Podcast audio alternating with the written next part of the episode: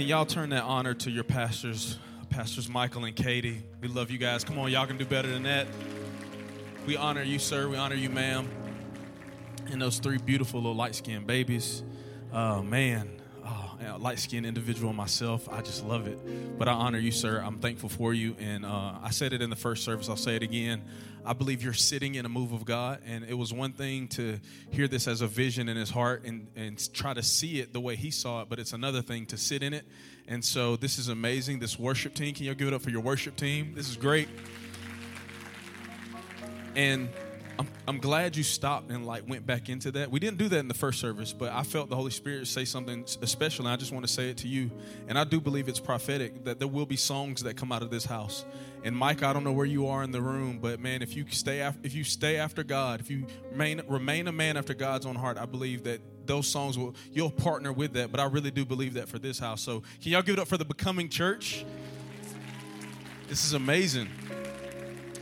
As he said, we bring you greetings from LA, not California, lower Alabama. And uh, I'm, I'm, I'm your light skinned cousin from down there, and I'm glad to be here. My wife, Lindsay, as he mentioned, we've been married for seven years, and uh, she is the most amazing decision I've ever made outside of my salvation decision.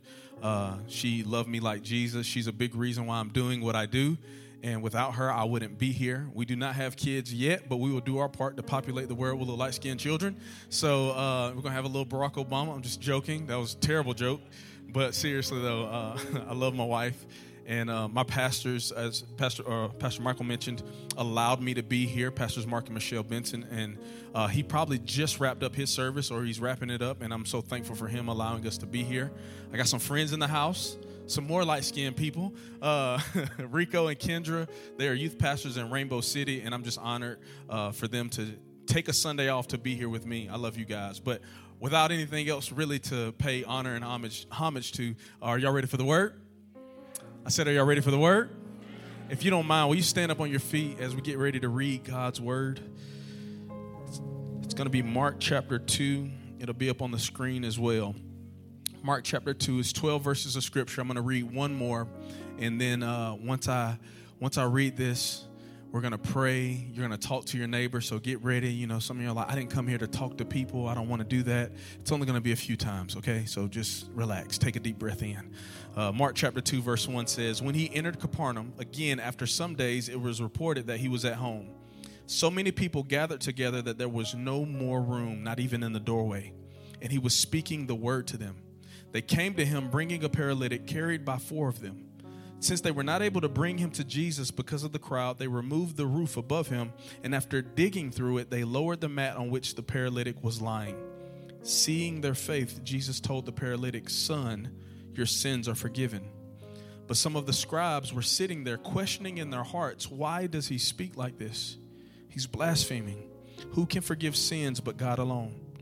Right away, Jesus perceived in his spirit that they were thinking like this within themselves and said to them, Why are you thinking these things in your hearts? Which is easier, to say to the paralytic, Your sons are forgiven, or to say, Get up, take up your mat, and walk?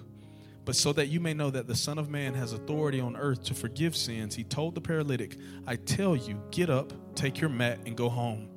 Immediately he got up and took the mat and went out in front of everyone. As a result, they were all astounded and gave glory to God, saying, We have never seen anything like this. Ephesians 3:20, one more verse. Now to him who is able to do immeasurably more than, somebody say more than, all we ask or imagine according to his power that is at work within us. For the next few moments, I want to speak from a message titled Making Room for a Miracle. Making room for a miracle. If you'll do me a favor, elbow your neighbor, say, I need some room. I need some room. I need some room. Elbow your other neighbor. Elbow your other neighbor. Say, other neighbor. Other neighbor. You need a miracle. You need, you need, you need a miracle. Let's pray. Let's pray. Long prayer. Father, I believe that you're getting ready to do miracles. In Jesus' name.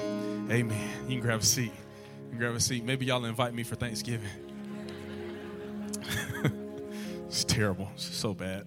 Uh, as I began to pray and prepare and have conversations with your pastor, I, I sensed the Holy Spirit begin to speak to me a phrase that I want to share with you. And I felt like the Holy Spirit said, I want to do lives, I want to do miracles in the lives of people. But what has been keeping them from the miraculous is that they won't make room for it.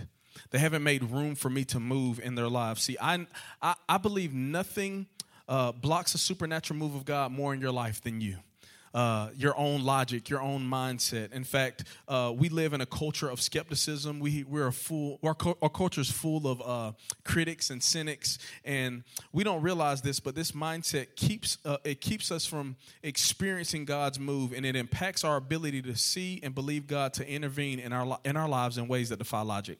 For example, uh, as I said, nothing will keep you from a move of God like your own logic. Some of us, we think ourselves out of the gospel. We talk ourselves out of things God has spoken over us. And what I want you to know is if you only live by what is logically possible in your life, you'll never experience what is theologically possible in your life. For example, uh, some people believe that it is logically impossible for a man to live inside a fish for three days. I agree with that. Uh, some people believe it is logically impossible for a sea to split and people to walk on dry land.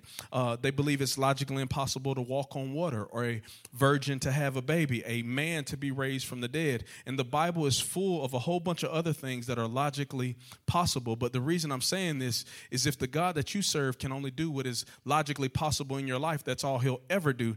My God can do what is theologically possible in my life. Come on, somebody say miracles. He's a miracle working God.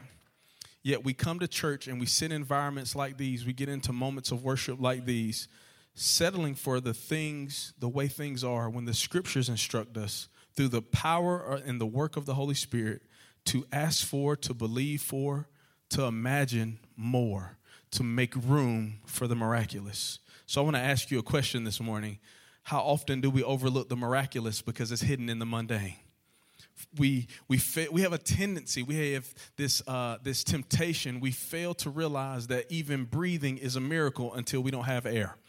It's a miracle. In fact we uh, every time you breathe it's a miracle. You got up this morning that's a miracle. Your life is a miracle. In fact you got a nickname it's miracle. Like there's something special about your life and the fact that you're here this morning it's a miracle.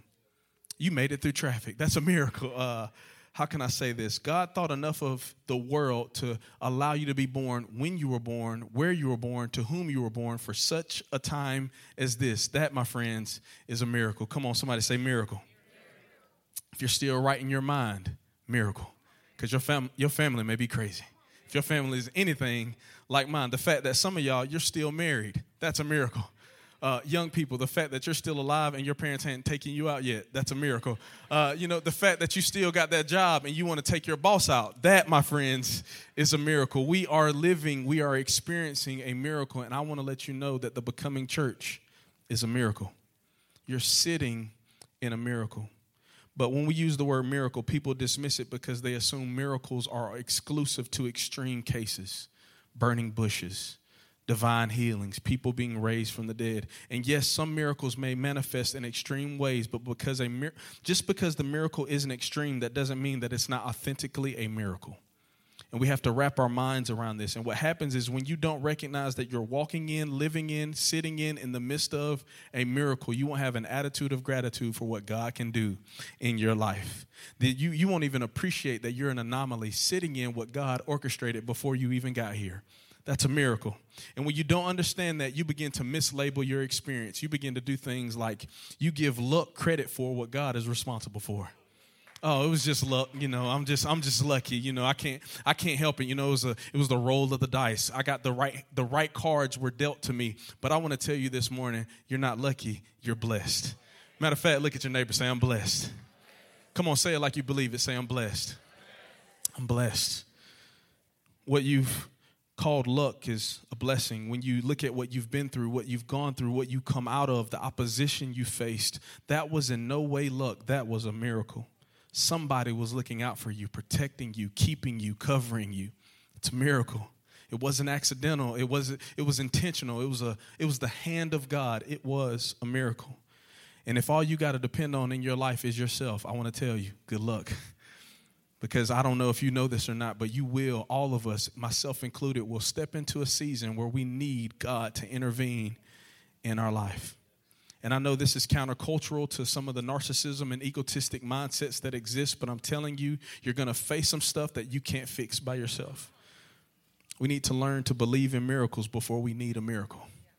Because at some point, it'll get there. And I made this revelation as I've studied scripture of God's determination to do whatever he needs to do in our life to get you to where he's called you to be. He's that good. Like he's he's so good. He'll the Bible teaches us that God is interested in every detail of your life. He knows the numbers of hairs on your head. His thoughts of you outnumber the sands of the shore. That is how detailed, specific he is to your life. He knows sometimes you get on his nerves, but at the same time, he's like, "But that's my baby. That's my child."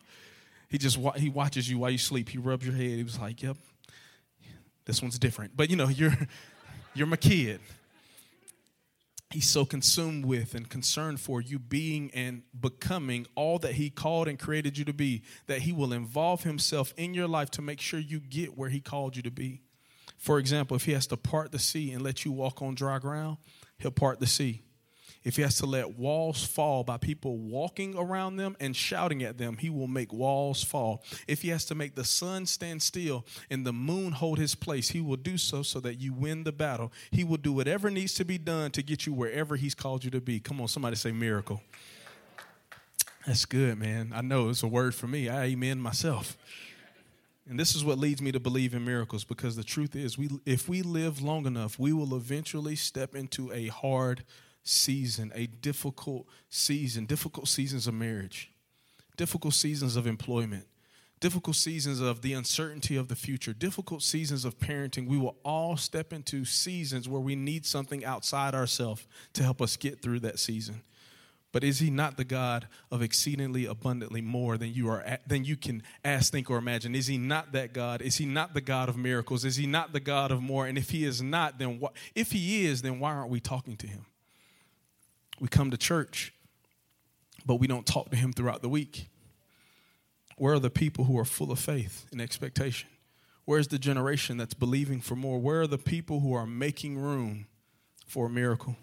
So, my goal, Pastor Michael, my assignment, my task, my a reason for being here today is to help us not to limit our thinking to the natural so that we don't miss the supernatural my challenge, my call, my conviction is to help us to stop blocking our blessings because God doesn't want to do miracles that exclude you. No, no, no. He wants to do miracles that include you. He wants to do something that involves you. He wants you to have your hand within the divine intervention in your life. He wants you to participate in the miraculous.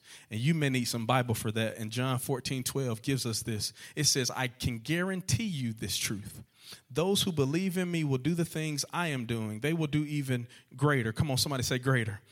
Greater things because I am going to the Father. This was Jesus speaking. That's why when we worship, when we lift our hands, when we raise our voice, what we're doing is we're putting a target around our life. We're saying, God, insert miracle here. Do something special right here. Do something special in me. I know my neighbor needs a touch, but more so than them, I need you to do something in me. Touch my life, touch my family. I'm asking you, I'm acknowledging that I want you to move in me. And I just wonder is there anyone in this room that has enough faith to believe for a miracle? Is there anyone here that wants to experience a miracle of God? Because I came to ask you, are you prepared for what you're praying for? Are you preparing for what you prayed for? Are you making room for miracles? Because more than uh, exp- more in order for this experience to take place, we need more than excitement. We need expectation. Come on, somebody say expectation. You can talk in church. It's okay. We want church to be enjoyed, not endured. Uh, expectation. Expectation is the breeding ground for miracles. Expectation is the breeding ground for miracles. It's a mindset for more. It's a hope for more. It's a belief for more. It's faith for more. And I'm glad that we serve in Ephesians 3:20 God that we just read. We serve a God of more. And I love to say it this way, where my imagination ends, God's power begins. Our imagination is the floor of God's power. That means when you think all you can think, God says, you know what? I can do more than that. When you say all that you can say, God says, that's good that you asked. I can do more than that. When you get to a point where you start to believe more than all that you believe, He says, man, that's great. You got a, you got a good imagination. I think that's why He gives us big imaginations because He says, I can do more than Disney. You know, my, my power is the floor of your imagination. That's how good our God is. Come on, somebody say miracles. Man and the Bible corroborates my claim. 1 Corinthians 2 9. It is just as the scriptures say. What God has planned for people who love Him is more than the eyes have seen or ears have heard. It has not even entered our minds. You have no idea what God wants to do in you, through you, and for you. And I believe God wants to do what has never been seen before in your life. God wants you to be an anomaly. He wants you to, he wants to do something so special in your life that those who think they know you best realize they don't know you at all because God is that good. Are we making room for miracles? But Pastor Will, this is all great. You got us good and started. You know, I, I like this, but what exactly is a miracle? I'm glad you asked. I want to give you a definition. It's when God makes things happen that couldn't happen, shouldn't happen, and wouldn't happen unless He made it happen. I'm going to say it to you again. It's when God makes things happen that couldn't happen, shouldn't happen, wouldn't happen unless He made it happen. It's when God does more than. It's when He does more than you imagine. It's when He overrules the rules He put in place to get you where He's called you to be. It's where He turns nothing into something. It's how He speaks into darkness and speaks everything into existence. And He's so good, He picks up dirt and He says, You know what? The thing that you think is invaluable is valuable to me and breathes into dirt and makes us. That's how good He is. Come on, y'all give God some praise in this house. It's when he turns your little bit into a lot of bit. And some of y'all like, I got a little bit, but I need a lot of bit. it's when God does more than you're asking for, believing, believing for, expecting for. It's when he does more than you deserve. Come on, somebody say more. He has the power to interrupt our expectations, surpass our limitations, and expand our imaginations of what we believe is possible. And I'm so glad that I serve that God because I want you to know that there's no greater miracle than a changed life. I wish y'all could have met me before I knew Jesus. Oh man, it would have been been a great introduction. Imagine me standing before you and I'm not preaching. I'm just telling my story. And I'm in the midst of the story. It'd be a great story. Lindsay like, nope, get me out of here now. If y'all would have known me, because you don't you don't know what these hands used to do. You don't know what words used to come out of my mouth. You don't know what thoughts that were in my mind. You don't know the hate that was in my heart that God had to heal. The greatest miracle that takes place, I would say, every single Sunday is a changed life. Come on, y'all. Y'all give God some praise. And I didn't say this to the first service. I wish I would have said it, but I believe if you continue to bring people to this place, what you're saying is, I want to participate in the move of God that is called the becoming church. I want to participate in the change lives that are going to happen because I chose not to just invite people, I chose to bring people. And you don't know what uh, God can do until you put yourself in situations where you only, where He can only do what you need done. And the fact that my heart's still beating, that's a miracle the fact that I'm still breathing, it's a miracle. I, mentioned that we are from LA, Lower Alabama, but I'm actually from Georgia. I'm a Georgia boy at heart. Go dogs! And um, we got a few of y'all in the house. And uh, and Michael, he's clearing his throat. We're praying for his salvation. I don't. I, he has a situation there. I don't know what it is. But um, I said that to say because in the area that I'm from, it's a high crime rate, high pregnancy rate, high dropout rate, high death rate. And I shouldn't be before you today, but the fact that I'm here, it's a miracle. And I just want y'all to believe in the miracle work of God because I believe God still heals. I believe He still restores. I believe He's still speaking. I believe He's still working. He still does the unbelievable and the impossible. And I believe this church and, and God's people are about to step into a miracle season. I, I believe you're getting ready to walk into something that you have no idea what's going to take place. So, for my note takers, point number one, my main point in the story of Mark chapter 2. This story shows us how to be a part of what God is doing. The first thing I want you to write down is when we make room for more, God makes room for the miraculous. When we make room for more, God makes room for the miraculous. Mark chapter 2, verse 2 So many people gathered together, there was no more room, not even in the doorway. We need to make space for the miraculous. Many times we need a miracle. We, we need a miracle. We want a miracle in our life, but we have not designed our life to be conducive to receive a miracle. Because we expect God to only do what needs to be done in our life in one hour on a Sunday. And God may want to interrupt your Tuesday. He may want to show up at your dinner table on Thursday. He may want to be in your office staff meeting on Thursday. You have no idea where God wants to move in your life because what, we, what we're tempted to do is what happened in the story. Could you imagine the setting? They're sitting there and they're, they, they're looking in the room and they're like, there's no more room. They're even packed in the doorway. They're laying, they're sitting on the floor in the aisle. They're sitting at his feet. And these four men are carrying this paralytic and they're probably saying things that we would say there's no way we're getting in there. There's no room. There's, there's, there's not even room in the door. Why, why are we even bothering the teacher? Why are we even bothering Jesus? Maybe we should come back another day. And just like many of us, we could be tempted to walk away convinced that God doesn't have room for us, that He's too busy, that He doesn't have time. And yet, what's crazy to me is that we'll have faith for God to do something in somebody else's life. You'll know somebody that has a need in their life. And you're like, I'm believing for their miracle. I'm believing for my family to be blessed. I'm believing for, you know, this stranger to be blessed. Yet we struggle to believe that God can bless us. Might I propose that the first issue I want you to see in the story is maybe the issue isn't the lack of space in the house.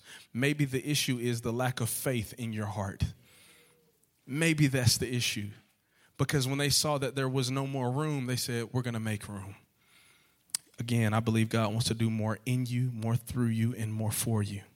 Because when we make room for more, God makes room for power. He makes room for presence. He makes room for the miraculous. And I believe God didn't just want to do miracles in that room. I believe God wants to do miracles in this room. I believe God wants to move in your heart. I believe He wants to move in your head. He wants you to help those thoughts that you struggle with. He wants to remove those things because He wants to do miracles. Come on, somebody say miracles. And watch this uh, God will feel whatever you give him. If you give him your heart, he'll feel your heart. If you give him your life, he'll fill you with the Holy Spirit. If you give him your past and your pain, he'll give you a hope and a future. That's how good he is. He will feel whatever you give him. But a lot of times we won't give God the thing that he wants to feel. We got to make room. And the Bible even says this that the eyes of the Lord search to and fro, looking for someone to show himself strong and mighty to. Why not us? Why not now? I'm believing for that in Dothan. As Pastor Michael mentioned, uh, we have a 10 year vision. Uh, for our church, and man, we're, we're well on our way to meet that, that goal. And what we want to do is we want to we want to have 700 students consistently in our youth ministry.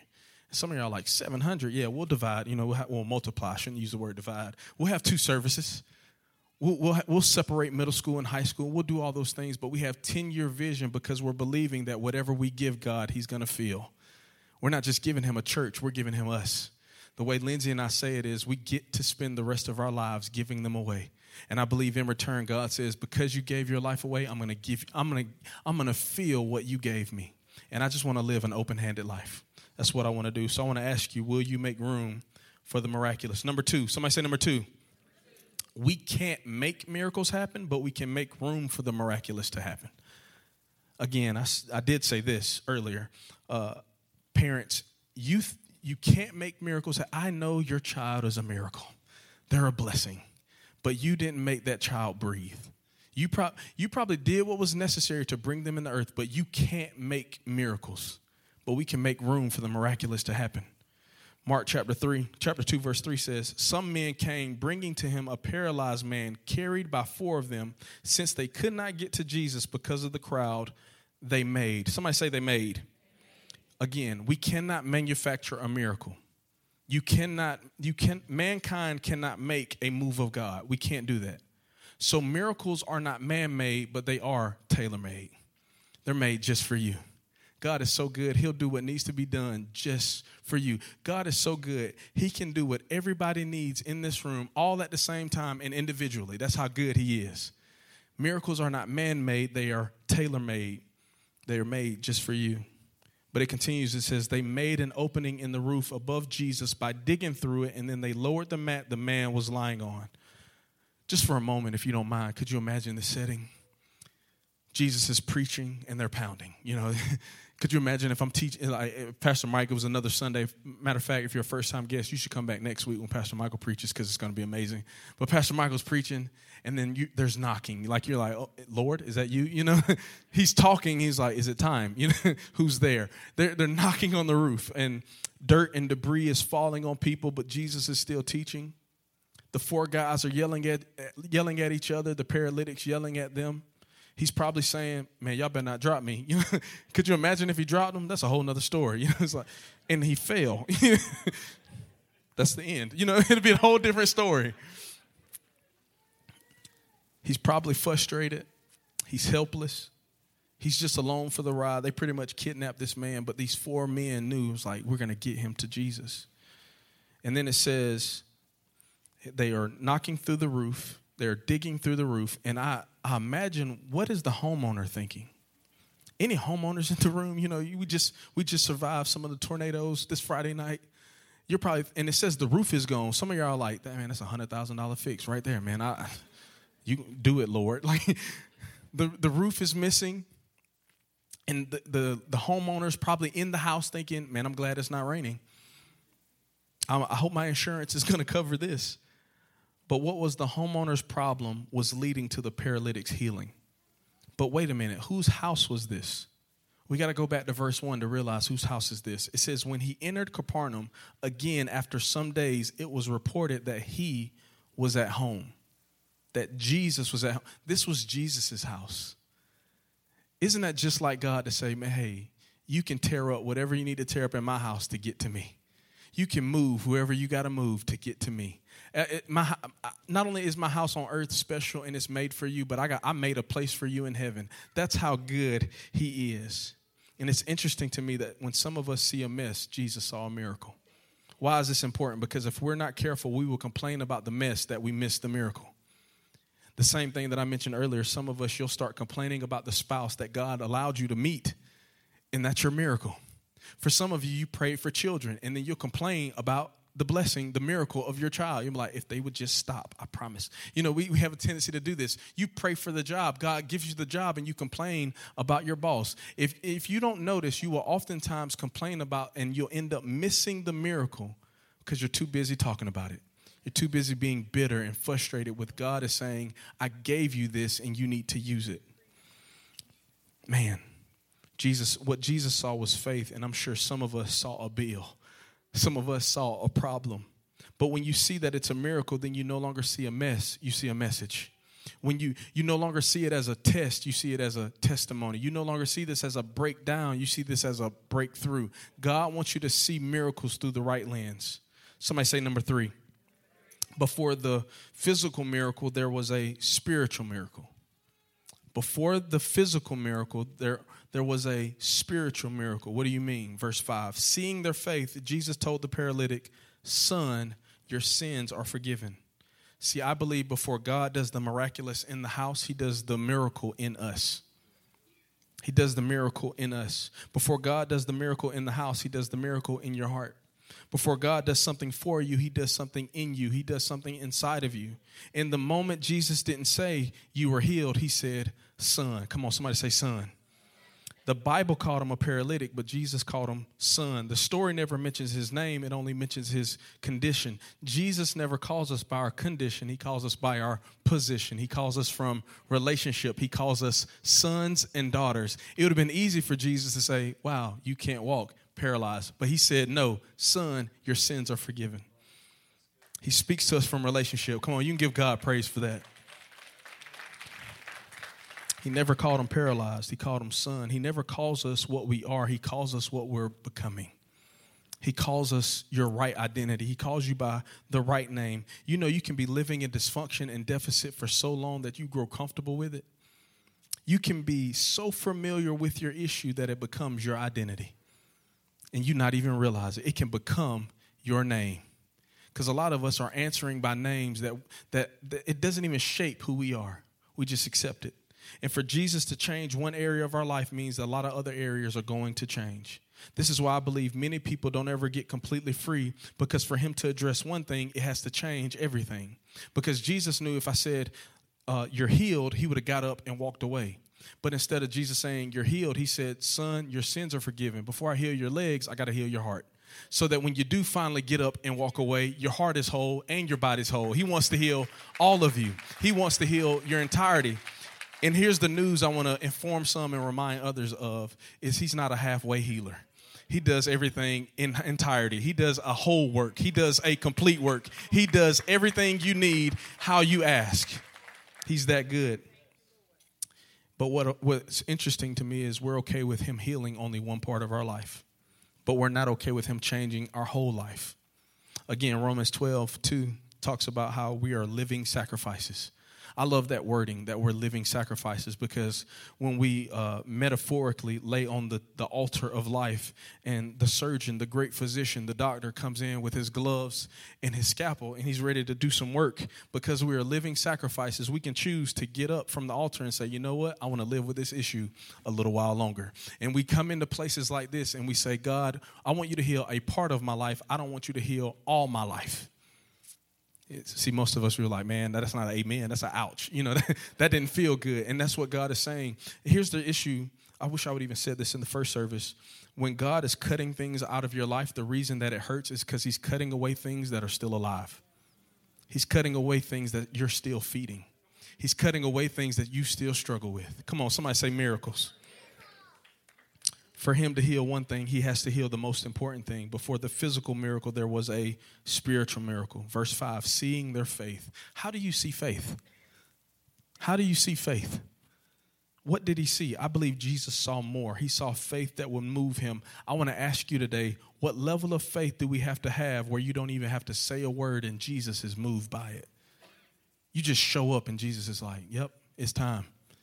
Right now, now's the time what level of what would it be like if people came into the house of God with so much faith, so much expectation that you don't even have to say a word and God is moved by your actions? He is moved by your acts of generosity. He is moved by your faithful attendance, by your yes. He is moved by your gift, and you haven't even said a word. That's the kind of faith that moves God. The first miracle was spiritual. So I want to ask you today what do you see? What do you see? Because what you see is affected by what's surrounding you. What you see is affected by the things that you look at. It changes what you look at. See, I don't let the evidence of my life determine the verdict of my faith. I said, I don't let the evidence of my life determine the verdict of my faith. I don't care what's around me, I don't let it dictate what I believe because faith is not a denial of reality it's a belief for god to change it. It's a it's a faithful expectation of god. It's it's a hope of god moving. That's why we walk by faith not by sight. In fact i, I say it this way faith is less about outcomes and it's more about outlook. A lot of times we always expect outcomes and god's like change your perspective. Change what you're looking at. What do you see? And i get it. People could say if miracles are real why haven't i seen them in my life why hasn't God moved in my life? Why hasn't He done it for me? Who says He hasn't? Maybe the miracles you don't see are the ones God did without you. Let me say this maybe the miracles that God did in your life, it wasn't that He did them without you, He did them for you, and you don't know all that He's done. But a lot of times we have this theology that we think miracles stopped in the Old Testament. And they didn't. I want to tell you, your Bible's not full of exceptions, it's full of examples of what God wants to do in your life. Man, they are still happening. Miracles are still taking place. What do you see? Because God not only changes what you see, He also changes how you see yourself. We have to stop letting our issues label us and stop saying, This is just what I am. We sang it earlier I am who God says I am. This is all I see for myself, but please hear me. Do not prophesy over your future what you have wrestled with in your past do not prophesy over your future what you have wrestled with in your past. So I ask you, what do you see for yourself? What do you see for your family? What do you see for your job? What do you see for this church? What do you see for Huntsville, for Madison, for the surrounding areas? What do you see for yourself? Jesus had to address this. And this is important because your pastor saw church when everybody else saw school. Your pastor saw you sitting here before you knew you needed to be here what do you see? Number four, last, last one, number four. Somebody say number four. The miraculous is a mindset. The miraculous is a mindset. Verse six. But some of the scribes were sitting there questioning in their hearts, why does he speak like this? He's blaspheming. Who can forgive sins but God alone? Right away, Jesus perceived in his spirit that they were thinking like this within themselves and said to them, Why are you thinking these things in your heart? you know, you can choose a miracle mindset regardless of how impossible a situation may appear. In the midst of the miracle, there the scribes, the religious people, the church folks, you know, they're sitting there and they're they're saying, "Why is he talking like this?" And then Jesus is on the other side, perceiving in his heart, "Why are you thinking like this? Why are you talking like this? Why are you thinking like this? The miraculous is a mindset. They were so consumed with what Jesus was saying, they couldn't even see what he was doing. Man. And what's even more interesting to me is that there is not one ounce of doubt mentioned in this story. But when we talk about faith, when we talk about hope, when we talk about miracles, we don't talk about the doubt in our mind that sometimes comes along with it. There's this one side that's like the scribes that doubts, and then there's this other side that's faith that, that has to deal with your heart and, and you know just believing and you know why are you talking like this? Why are you thinking like this? But see here's the issue with doubt. Doubt will ask you questions that just demoralize you. They beat you down. They defeat you. Doubt will literally sit across from you and torment you and attempt to prophesy your future with questions some of you are going to go to lunch today and doubt is going to sit across from you. You're going to be at a table all by yourself, literally having a conversation with doubt. And it's going to say things like, How are you going to do it? What are you going to do? What are you going to do if it doesn't work? What if it fails? What if your marriage doesn't work out? Your wayward son's not coming back. Your wayward daughter's are not coming. What are you going to do when doubt sits across from you and tries to narrate your life? And you will be so overwhelmed with questions that it will seem as though God is absent. It will seem as though God is silent. Again, I wish I would have said this to the first the first service, but I want you to know real power doesn't have to yell. It says God spoke the world into existence. He didn't yell at it. And when those questions of doubt are loud, God is still speaking. We, we just we gotta listen. We gotta we gotta turn our ear. We gotta tune our ear to the frequency of God's voice what do you see? Mark chapter 2, verse 9. Which is easier to say to the paralytic, Your sons are forgiven, or to say, Get up? Somebody say, Get up. I love Proverbs 24, 16 because it says, The godly may trip seven times, but they will get up again. There is grace to get up there's grace to be restored. There's grace for a new life. Your current chapter is not the last chapter of your life. You will rise again. You will walk again. You will stand again. You got to get up. Come on, somebody say, get up. You got to get up. You got to get up. Let me say it this way you can't keep blessed people down. You can't keep blessed people down. When he says, Son, your sins are forgiven, he didn't stand up, but I believe something in him jumped up. He was like, Oh, I, I received this. So by the time he said, Get up, he was able to walk. Mark chapter 2, verse 9, the back part of that says, Your sins are forgiven. Which is easier? Or to say, Get up, take your mat, and walk but so that you may know that the Son of Man has authority on earth to forgive sins, he told the paralytic, I tell you, get up, take your mat, and go home.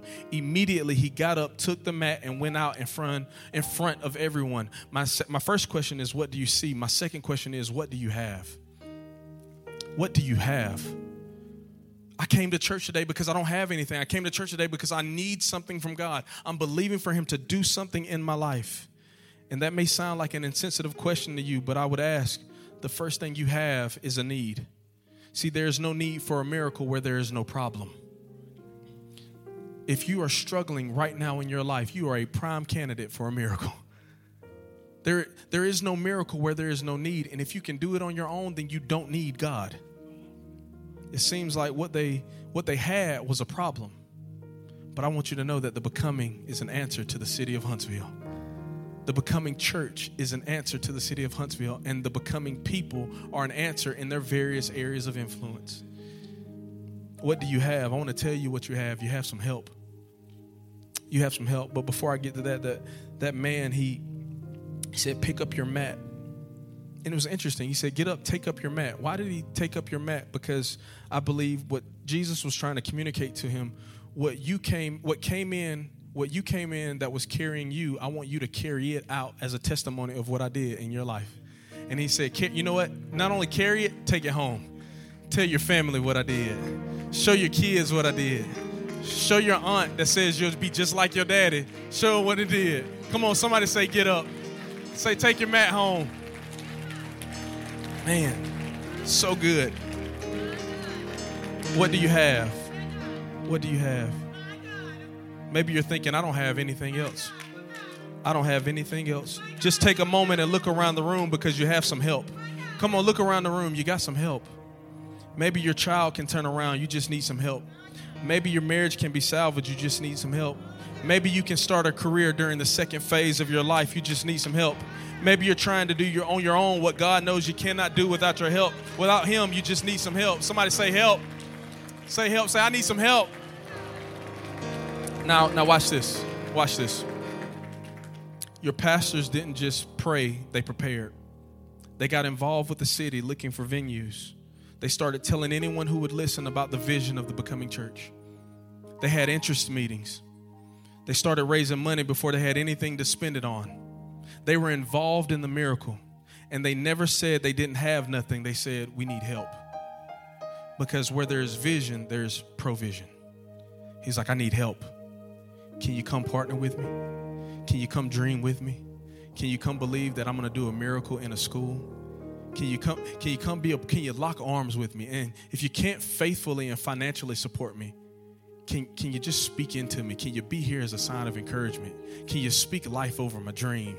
Don't doubt, just believe with me. I know what you're saying, but I want you to think in your heart that God can do the impossible. So listen to this. If you only see what you don't have, you'll never see what God can do. If you only see what you don't have, you'll never see what God can do. You have to recognize that you have something that God can work with. Last question What do you need? What do you need? You need Him. You got help. What do you see? You got hope. But what do you need? You need Him. You need a relationship with Him. Jesus is saying, Give me what you have, give me what you hope for, give me what you see, and I'll give you what you need. That's how good He is. He says, Give me your unbelief. Give me that fear. Give me that depression. Give me that anxiety. Give me that addiction. Give me that problem. Give me that marriage. Give me that child. Give me that job. He's saying, Give me what you have because all you have is all you need. You need Him. Last verse. Immediately he got up, took the mat, went out in front of everyone. As a result, they were all astounded and gave glory to God, saying, We've never seen anything like this. I've been I've been around a little bit. I I've never seen anything like this. I've never seen anything like this. Man, Mike, there's so many things I wish I would have said the first time. My mind was racing. Your boy was tired. Stayed up too late last night. But you know, my busted got bra- my bracket got busted. That's why I was up. You know, I was praying, lamenting before the Lord. Just kidding. And but I, I, I gotta say this: seeing a diverse group of people, I ain't never seen nothing like this in one place, lifting up one name. Come on, y'all give God some praise for the miracle that is called the becoming. This is a miracle. You're sitting in a miracle. Yeah, you can stand up and give God some praise for this because this is special. This is what heaven looks like. You know what? Better yet, this is what heaven sounds like. Because if you need Him, I believe there's some people in here that are going to give their life to Jesus. He's that good. Father, I love you. I worship you. I give you praise for the becoming church. You can stay standing. You can stay standing. I'm almost done. I'm almost done. I want you to bow your head and close your eyes. You may you have yet to see the miracle that is going to take place in your life, in this church, in this city, in your family.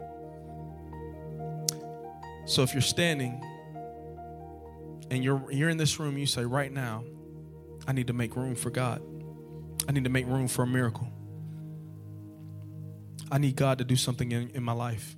If you're here today and you say, God, I just want you to move in my life. If you need a miracle, I just want you to raise your hands to heaven. I need a miracle. There's hands all around the room. Wow. If you're in need of restoration in a relationship, you're in need of a financial breakthrough, in need of healing, in need for guidance or clarity or wisdom. If you're here and you're struggling with infertility, if you need a miracle, I want you to raise your hand all across the room. I want to pray a blessing over you. Hands all around this room. Let me pray for you. Father, you see every hand raised, you see every need represented. God, we believe you still do miracles, and we believe you will move on behalf of your people. That's my prayer. That's my prayer to you. I'm believing for God to take us into a miracle season. I'm praying for open doors, favor with God and with man, quick answers to prayer, open heavens, angelic activity, instantaneous healings, freedom from addiction, salvations, new beginnings. Father, I'm believing in faith with my brother for a new building. I'm praying these things. I'm praying for miracles, and I'm speaking things that aren't as though they were. Father, will you move in our lives? In ways that can't be explained. And we'll give you all the praise, the honor, and the glory for it in Jesus' name. And everybody said, Amen. Come on, give God some praise.